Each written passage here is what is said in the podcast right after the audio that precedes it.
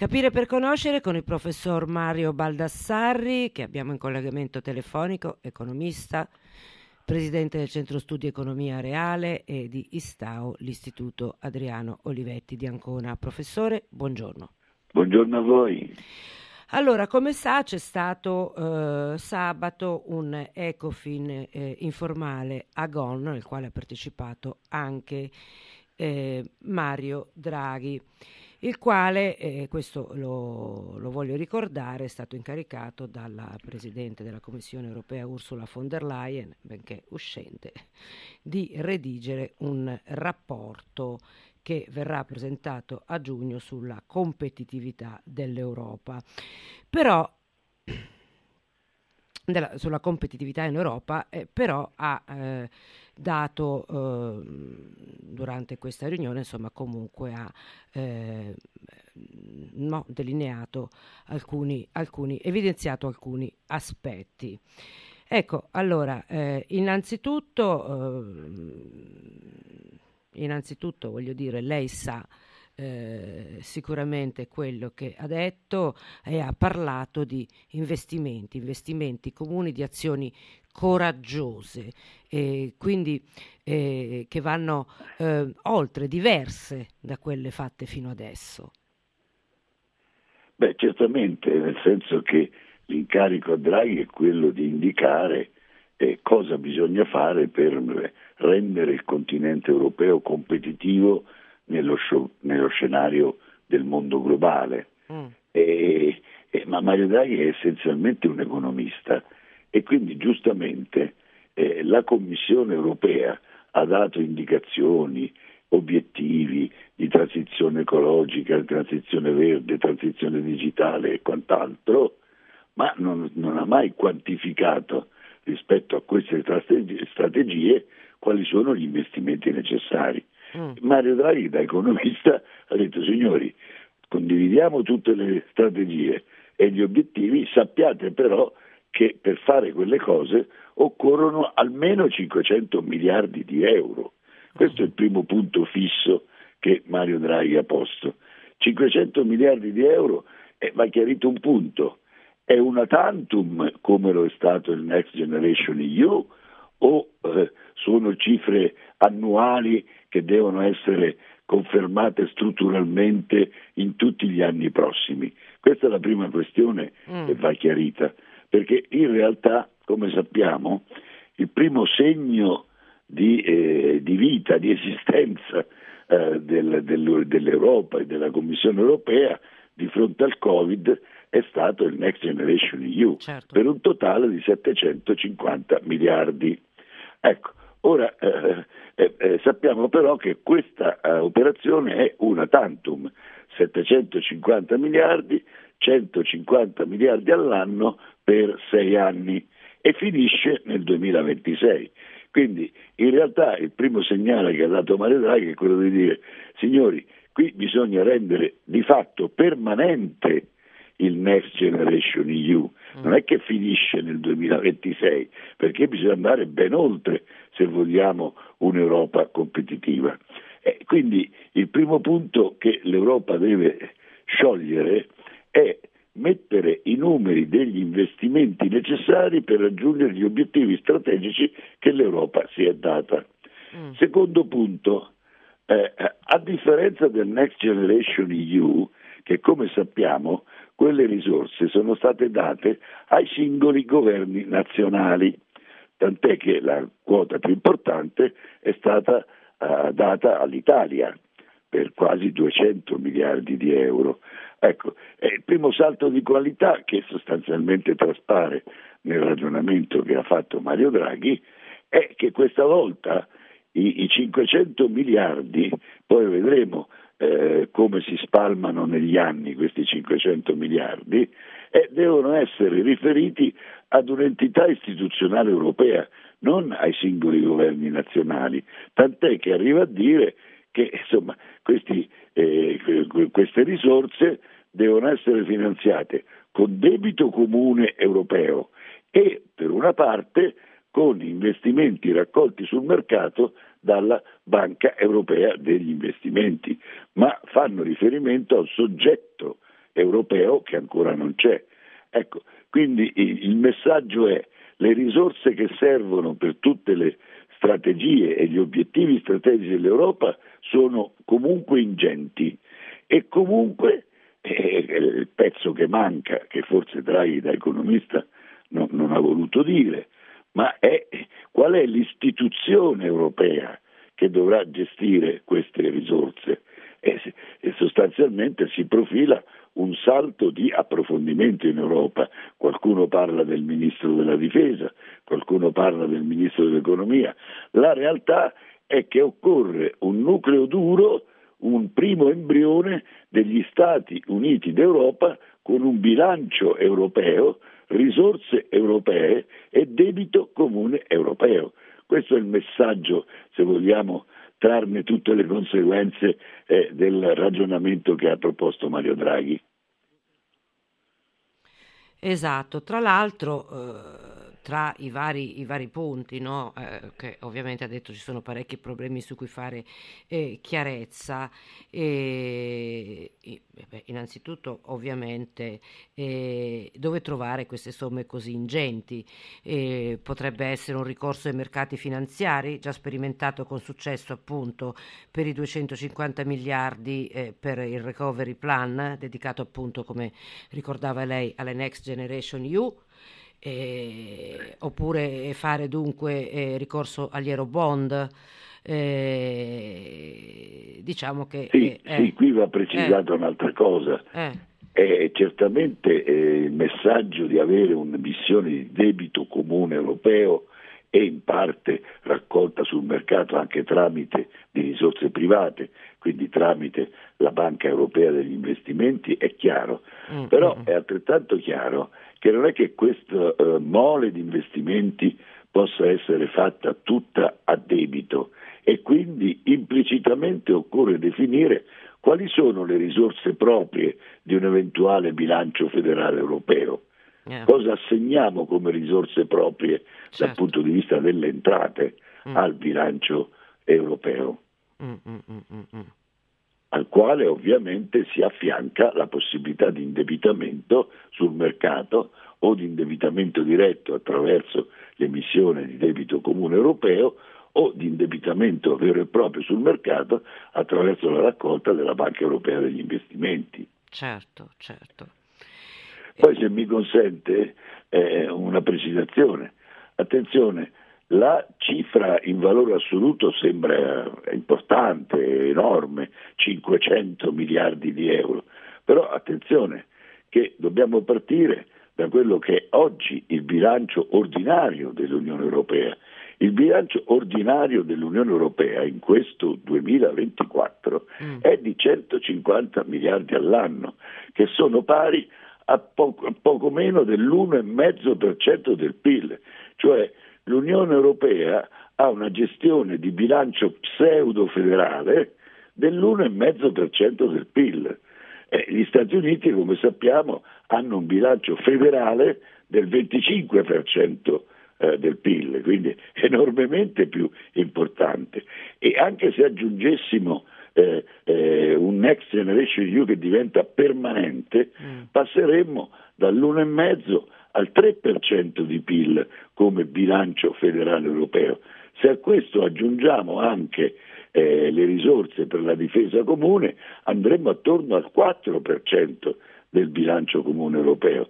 Cioè il nodo di fondo che, eh, mm, di fronte al mm, quale mm. sta l'Europa è cosa vuol fare da grande, cioè vuole certo, essere certo. un'istituzione certo. politica europea che ha una sua federazione come nucleo centrale e quindi un suo bilancio e quindi delle risorse proprie e quindi la possibilità di ricorrere ai mercati attraverso il debito comune.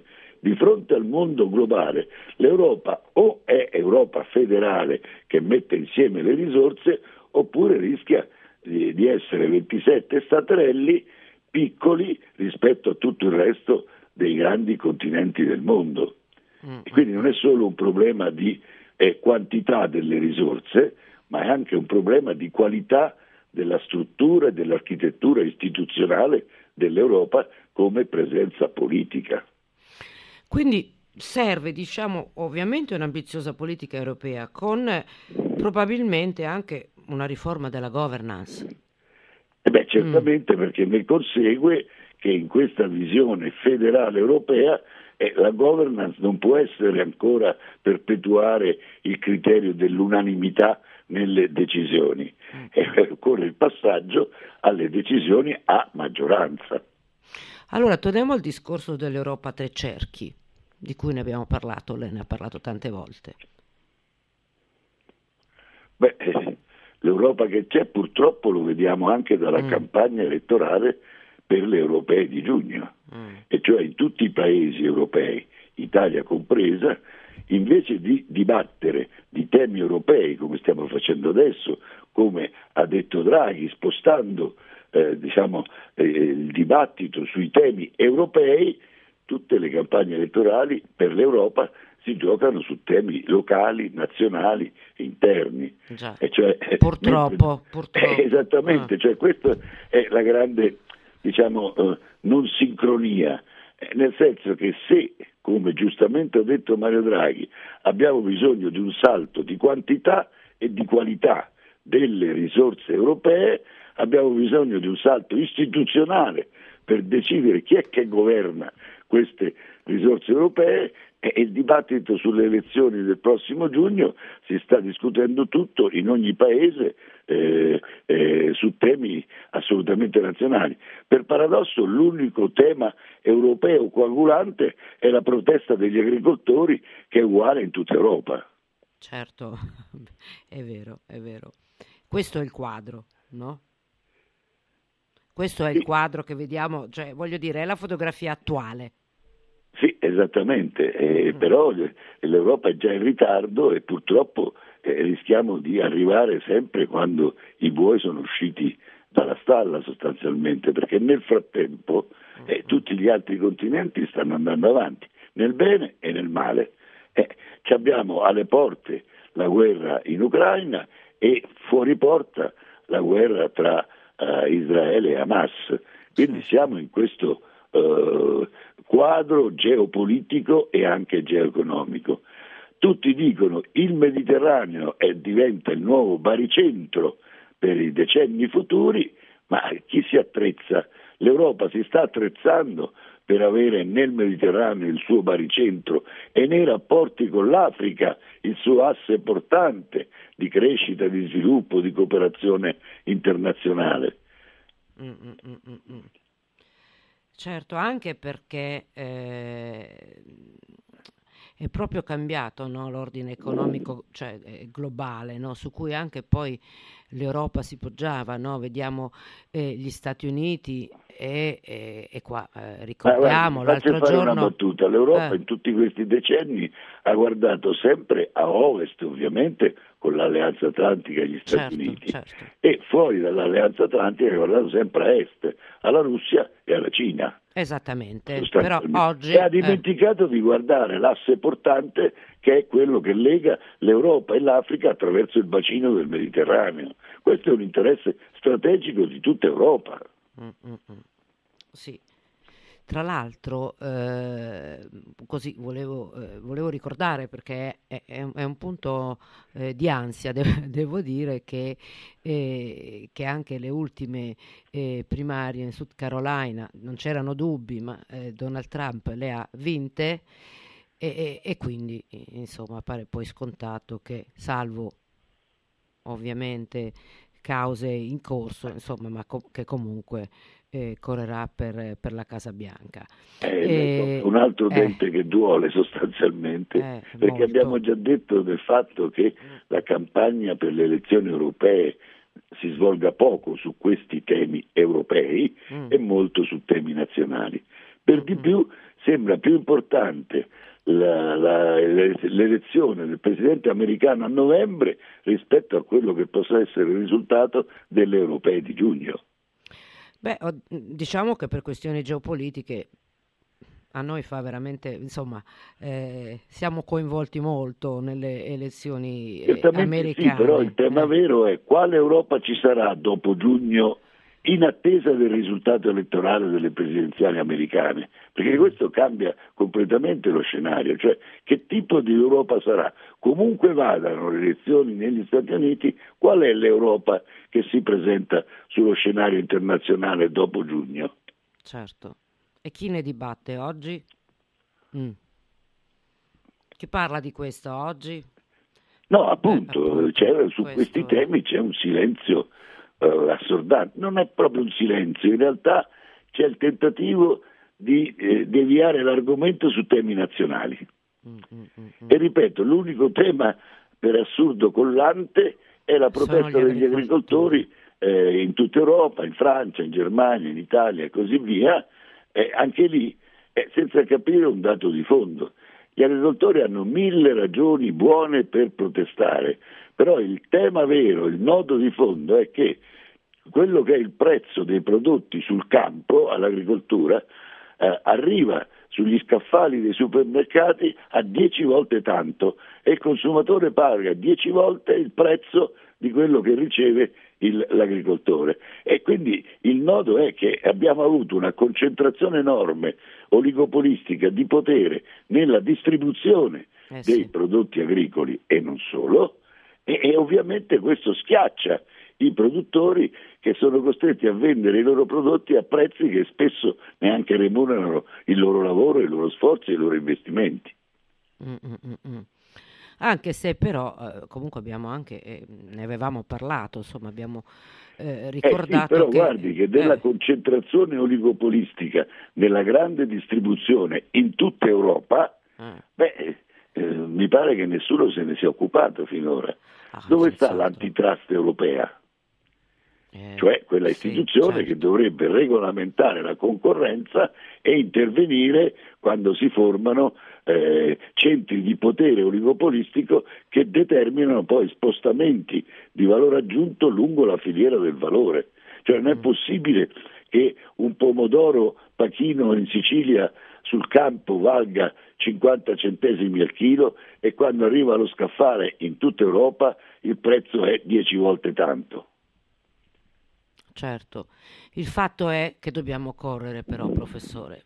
Eh, cioè, dobbiamo, dobbiamo, correre, correre perché siamo in ritardo di eh, oltre dieci anni su questi temi. Eh, eh, eh, siamo in ritardo e siamo in ritardo anche sugli argomenti appunto no, di cui parlavamo poco fa e che ha ricordato Mario Draghi perché eh, voglio dire, adesso vabbè non voglio fare paragoni con gli Stati Uniti però insomma hanno mm, impiegato due anni a, a recuperare no, quello che avevano eh, sicuramente perso e noi ancora stiamo in mezzo al mare. Certamente, se guardiamo anche le prospettive di crescita mm. nel bene e nel male, beh, eh, lasciamo perdere la Cina che cresce a 4, 5, 6%, l'India che ha sorpassato la Cina. Eh e, e la, la, Russia con tutte le difficoltà, ma lì i dati sono falsati dal fatto che il PIL russo cresce perché ci sono le spese militari per la guerra mm-hmm. e quindi è, è, come il pollo di Trilussa sostanzialmente. Però se ci confrontiamo tra Stati Uniti e Europa, negli ultimi vent'anni gli Stati Uniti sono cresciuti il doppio dell'Europa mm. e nei prossimi 5-6 anni le previsioni indicano che gli Stati Uniti cresceranno il doppio dell'Europa.